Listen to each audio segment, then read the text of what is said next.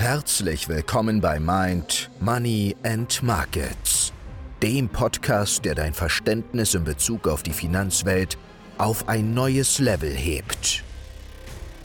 Bereit für bahnbrechende Strategien und Einblicke? Lass uns beginnen. Ja, Freunde, herzlich willkommen zur spannenden Folge drei. Und heute sprechen wir mal über ein Thema, das mir persönlich damals sehr, sehr viel geholfen hat. Und zwar das Thema Visualisierung. Ich will einfach hier nochmal ein bisschen ausholen, denn es geht ja auch hier darum, dass ihr mich ein bisschen besser kennenlernt, dass ihr wisst, wer ich bin, wo ich herkomme und so weiter und so fort. Und hierzu fangen wir mal mit meiner Kindheit an. Einfach mal ganz oberflächlich. Wenn ihr ein bisschen mehr von mir privat wissen wollt, schreibt es gerne mir einfach auf Instagram oder hier als Kommentar, wie auch immer. Genau, meine Kindheit war mit sehr vielen Höhen und Tiefen verbunden. Aber auch damals hatte ich schon ein Ziel, das ich mir sehr, sehr fest visualisiert hatte. Und zwar hatte ich mir damals visualisiert, dass ich ein Koch werde, und zwar ein Privatkoch von Superstars.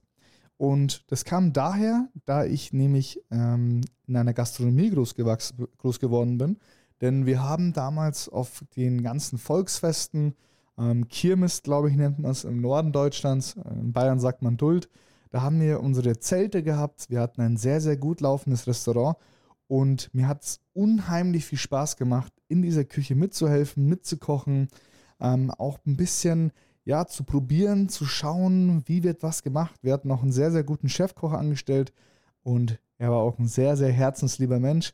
Und es war wirklich eine sehr, sehr tolle Zeit. Und wir haben dann damals leider durch viele, viele aufeinanderfolgende Ereignissen, Krankheit, mentale Probleme et cetera leider alles verloren und ähm, meine Familie ist dann auch in die Privatinsolvenz gerutscht, also nicht nur Geschäftsinsolvenz, und wir sind dann quasi von der reichsten Straße der Stadt in einen Plattenbau gezogen, haben dann auch Sozialhilfe empfangen. Uns ging es dann, ja, ich würde nicht sagen sehr schlecht, aber es war ganz, ganz anders.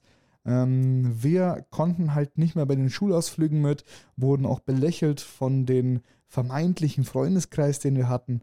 Und das war alles nicht ganz so leicht. Und trotzdem waren wir sehr glücklich, denn wir waren drei Brüder. Meine Mutter war alleinerziehend, also drei Brüder und meine Mutter in einer zwei, nein, drei Zimmerwohnung war das. Also mein mittlerer Bruder und ich haben uns ein Zimmer geteilt.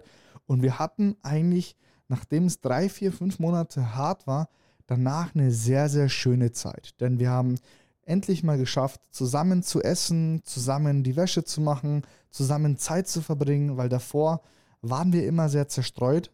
Und ja, meine Mutter hat leider dann noch mehr arbeiten müssen, da sie drei Nebenjobs hatte, weil sie halt eben ähm, ja, uns versorgen wollte. Und sie wollte trotzdem, dass wir ähm, ja, den Joghurt mit der Ecke, also von Müller Original essen und nicht irgendwas anderes, weil es uns so gut geschmeckt hat. Obwohl wir das nie verlangt haben und wir haben das gar nicht gemerkt, dass meine Mutter diese Ziele hatte oder diese, ja, diese Wünsche hatte, weil sie halt gesagt hat, für sie ist es selbstverständlich und wir haben es halt einfach, ja, damals schon wertgeschätzt, aber hätte ich gewusst, also ich war damals, wie alt war ich? Ich glaube, zehn Jahre alt oder elf Jahre alt, ähm, ich hätte das damals vielleicht gar nicht verstanden. Und jetzt weiß ich halt umso mehr, warum ich das Ganze mit dem Trading mache, warum ich überhaupt so viel Gas gebe, weil ich hier alles doppelt, dreifach, zehnfach zurückzahlen möchte. Und müssen tut man im Leben gar nichts. Aber ich sage halt, die Person, die dir Leben geschenkt hat, sollte schon einen sehr, sehr hohen Stellenwert haben. Und das ist vielleicht für manche nicht so, weil vielleicht das Verhältnis ein bisschen anders ist. Aber für mich persönlich ist es einfach so. Und ja, jetzt habe ich noch ein bisschen von dem erzählt. Es gibt natürlich noch viel, viel mehr Einzelheiten und Details. Aber jetzt heute geht's, soll es mal um die Visualisierung gehen. Ich habe dann nach einer relativ ähm, ja, schnellen Schulphase, also die ist sehr schnell vergangen, ich habe die zehnte Klasse fertig gemacht, äh, meine Kochausbildung gestartet und ich war sehr jung, ich war glaube ich vierzehn Komma fünf, wurde auch mit fünf eingeschult und ähm, habe dann meine Kochausbildung relativ schnell fertig gebracht. Ähm, ich war sehr, sehr gut. Ich war einer der Jahrgangsbesten. Ich habe bei Kochwettbewerben mitgemacht und ähm, auch Platzierungen erreicht und habe auch dann relativ schnell die Entscheidung gefasst, auszuwandern mit achtzehn. War dann auch in der Schweiz und so weiter. Und meine Visualisierung war so fest im Kopf, doch trotzdem habe ich aufgrund der schlechten Bezahlung, der schlechten Arbeitsbedingungen et cetera diese Visualisierung ein bisschen aus den Augen verloren, weil ich halt wirklich gemerkt habe, dass ich Aspekte und Bereiche meiner Jugend überspringe, weil ich gar kein Sozialleben mehr hatte. Und es sind halt ein paar Dinge passiert, dass ich von der Schweiz wieder zurück musste. Ich habe dann auch quasi in einem äh, gehobenen Restaurant gearbeitet, habe mit dem ersten Gehalt nur eintausendzweihundert Euro bekommen, wo mir mehr versprochen worden ist bei einer achtzig-, neunzig-Stunden-Woche und habe halt dann gesagt, hey, ich muss jetzt leider den Weg erstmal pausieren, weil ich meine Kosten nicht mehr zahlen konnte. Also ich konnte die Kosten nicht mehr decken, allein Auto, Miete und Versicherungen waren diese eintausendzweihundert Euro weg und das war halt wirklich sehr, sehr schwierig. Ich habe dann eben weitergemacht, habe dann eine Weiterbildung zum Chemikanten gemacht, ähm, war auch in diesem Job sehr, sehr gut und habe halt dann irgendwann ja die Möglichkeit gehabt, dass ich entweder studiere und dann halt irgendwann bei meinen maximalen fünftausend Euro netto bleibe oder eben den Weg gehe, dass ich selbstständig werde, mehr aus meinem Leben mache, der ganzen Inflation aus dem Weg gehe und so weiter und so fort. Das ganze Thema werden wir mal in einer anderen Folge behandeln. Aber es geht jetzt darum, dass ich vieles ausprobiert habe. Ich habe Baufinanzierungen verkauft, ich habe Versicherungen verkauft, ich habe ähm, Kugelschreiber zusammengebaut, ich war Ghostwriter und ich habe dort immer, egal was ich gemacht hatte, nur die einzige Visualisierung, dass ich finanziell gut dastehe, um meiner späteren Familie ein gutes Leben zu ermöglichen. Und zwar ist Geld nicht alles, aber Geld ist sehr viel und Geld hat eine sehr hohe Bedeutung, weil ohne Geld hast du nichts zu essen und nichts zu trinken. Ich, als ich dann angefangen habe mit dem Traden, und auch hier möchte ich nicht zu stark ins Detail gehen, weil es, wie gesagt, nur um die Visualisierung gehen soll, ich habe, als ich verstanden habe, was das Trading überhaupt ist und wie viel Geld man damit überhaupt verdienen kann, welche Höhen man damit erreichen kann, erst dann habe ich gesagt, hey, es geht jetzt nicht mehr nur um die finanzielle Freiheit.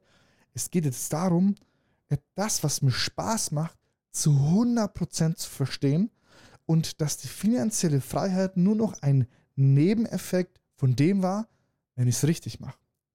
Und dann habe ich mir auf einen Zettel und ein Papier, naja, gutes Deutsch, auf einen Zettel mit einem Stift darauf geschrieben, was denn meine Big Five for Life sind. Das ist auch ein Buch, könnt ihr euch mal äh, kaufen, durchlesen et cetera. Und zwar habe ich Folgendes gemacht. Ich habe mir erstmal ungefähr zehn Minuten Zeit genommen und habe die zwanzig tollsten Ziele oder die Ziele, die ich hatte, aufgeschrieben. Sei es jetzt ein schönes Auto, sei es ein Haus, sei es, dass ich meiner Mutter ein Haus baue, sei es, ähm, was war noch dabei, die Also es waren wirklich ganz, ganz, ganz viele Sachen. Auch so Kleinigkeiten wie ähm, bessere Hardware, die zeitaktuellste. Einfach auch so, wo ich im Nachhinein sage, so unwichtige Sachen. Klar, als Trader ist es dein wichtigstes Tool, du solltest da Geld investieren. Aber das sollten nicht so deine größten Ziele im Leben sein. Aber ich habe alles aufgeschrieben, was mir aufgefallen ist. Habe mir auch einen Timer gesetzt, die zwanzig Minuten.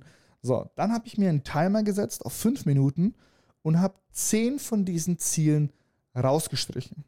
Und dann habe ich mir einen Timer auf eine Minute gestellt und habe wieder fünf Sachen rausgesch- äh, rausgeschrieben. Und als die zehn Sekunden knapp geworden sind, habe ich gesagt, und dann, also ich habe die ersten fünfzig Sekunden eigentlich gar nichts rausstreichen können. Und die letzten zehn Sekunden wusste ich sofort intuitiv, was ich rausstreiche. Und was übrig geblieben war, waren genau die Dinge, die zu mir gepasst hatten. Und zwar nicht ein schönes Auto, nicht eine schöne Hardware, sondern meiner Mutter, also meiner Mutter ein Haus bauen, mir selber ein Traumhaus bauen nach meinen Vorstellungen, ma- mindestens quasi ähm, drei Kinder, denen ich alles ermögliche. Also ich habe das auch so ein bisschen kurz gefasst und noch zwei andere Sachen. Und diese fünf Dinge waren meine Big Five for Life. Und diese fünf Dinge habe ich jeden Tag visualisiert. Und diese Visualisierung kann verschieden sein. Und zwar, ich habe es mit Glaubenssätzen visualisiert. Ich habe gesagt, ich glaube an mich, dass ich ein erfolgreicher Trader werde, denn dadurch erreiche ich das Ziel, meiner Mutter ein Haus zu bauen. Und genau diesen Satz habe ich mit allen fünf Zielen jeden Tag gesagt. Ich bin aufgestanden, komplett verplant, also wirklich, ich musste teilweise um vier Uhr, vier Uhr zwanzig aufstehen für die Frühschicht. Ich bin ins Bad gegangen, habe meine Zähne geputzt. Während dem Zähneputzen habe ich mein Handy rausgeholt, habe quasi meine Notizen aufgemacht und habe das vorgelesen. Irgendwann, nach zwei, drei Monaten, konnte ich es auswendig. Hat ein bisschen gedauert, obwohl ich ein gutes Gedächtnis hatte. Ähm, und habe das jeden Tag, jeden Tag, jeden Tag vorgelesen. Und diese Glaubenssätze und Visualisierungen waren auch eine Art Affirmation. Denn ich habe versucht, dadurch, dass ich so Schwierigkeiten hatte in meinem Trading, Overtrading, im Verlust nachskaliert und was weiß ich was, habe ich diese Dinge mit einer Trader-Affirmation verbunden. Das heißt, ich habe meine Glaubenssätze und meine Visualisierungen beim Zähneputzen ausgesprochen und habe dann meine Kopfhörer reingetan und auf dem Weg zur Arbeit eine Trader-Affirmation gehört. Aber wenn du die hören willst, ähm, also die Traivend Family hat's, schreib mir gerne auf Instagram, ich schicke dir einen Dropbox-Link und dann kannst du die Affirmationen auch haben. Und ich habe das wirklich Tag für Tag, Woche für Woche, Monat für Monat und Jahr für Jahr gemacht. Und ich habe an diesen ursprünglichen fünf Zielen nie was geändert. Ich habe nur ab und zu die Frequenz geändert, dass ich es auch mal vorm Schlafengehen gemacht habe und so weiter und so fort. Aber meine Aufgabe war es, das mindestens einmal am Tag zu machen. Und das ist auch den Tipp, den ich euch geben kann. Und zwar, wenn ihr es nicht mal schafft, etwas, was euch weder Kraft noch wirklich Zeit kostet, konstant jeden Tag zu machen, werdet ihr im Leben niemals erfolgreich. Beispiel, ich habe mal von einem erfolgreichen, ähm, ich glaube, ich habe es auch mal in einer anderen Podcast-Folge gesagt, der hat gesagt in seinem Video, Freunde, wenn ihr es nicht mal schafft, jeden Tag euer Bett zu machen, und auch wenn es, und das dauert nur zehn Sekunden, wenn ihr das nicht mal konstant jeden Tag schafft, weil ihr sagt, ihr macht das danach und so weiter, wie wollt ihr im Leben erfolgreich werden? Wie? Und das ist mir im Kopf geblieben. Das kannst du auf alles anwenden. Es geht nicht darum, ob du das Bett machst oder nicht. Es geht darum, dass du eine kleine, eine kleine Gewohnheit nicht konstant durchziehen kannst. Und wir reden hier nur von positiven Habits. Okay? Und diese Visualisierungen, diese Trader-Affirmationen, diese Kontinuität, diese konstante Umsetzung dieser Sachen hat mir geholfen, auf ein neues Level zu kommen. Ich war extrem diszipliniert und ich habe auch angefangen, wenn ich mal wusste, dass ich in einen Trade einsteige, der nicht korrekt war oder im Verlust war, dass meine Hand angefangen hat, ein bisschen zu zittern, weil ich mich daran erinnert habe, für was ich das Ganze eigentlich mache. Was ich mir den Tag und Nacht seit Wochen, Monaten und Jahren visualisiere. Und das hat sich so fest eingebrannt, bis heute noch. Und das sind die Gründe, warum ich es schaffe, konstant hohe Umsätze an der Börse zu erzielen, weil ich mir selber treu bleibe und meinen Emotionen standhalten kann, also standhaft sein kann, weil ich das nicht nur für mich mache, sondern weil ich Verantwortung für das Ich in meiner Zukunft übernehme. Denn das, was ich jetzt nicht gut mache, muss das Ich in der Zukunft mehr leiden. Ganz wichtig. Okay. Das soll es mal heute zur dritten Podcast-Folge gewesen sein. Ich will immer so zwischen zehn und fünfzehn Minuten bleiben. Wenn dir das gefallen hat oder wenn du auf einzelne Aspekte aus dieser Folge nochmal weiter eingehen möchtest, bitte, bitte schreib mir jederzeit auf Instagram und ich werde das umsetzen. Danke wie immer für deine Aufmerksamkeit. Ich wünsche dir nur das Beste. Bleib gesund und denk immer daran oder rufe dir immer in Erinnerung, für was du das Ganze machst. Danke fürs Zuhören. Bis bald. Ciao. Das war's für heute von Mind, Money and Markets. Mit den Tipps von Kahn bist du schon einen Schritt weiter im Game der Trading-Welt. Sei gespannt auf die nächste Folge, in der wir noch tiefer in die Marktgeheimnisse eintauchen. Bis dahin, bleib am Ball und erfolgreich im Handel.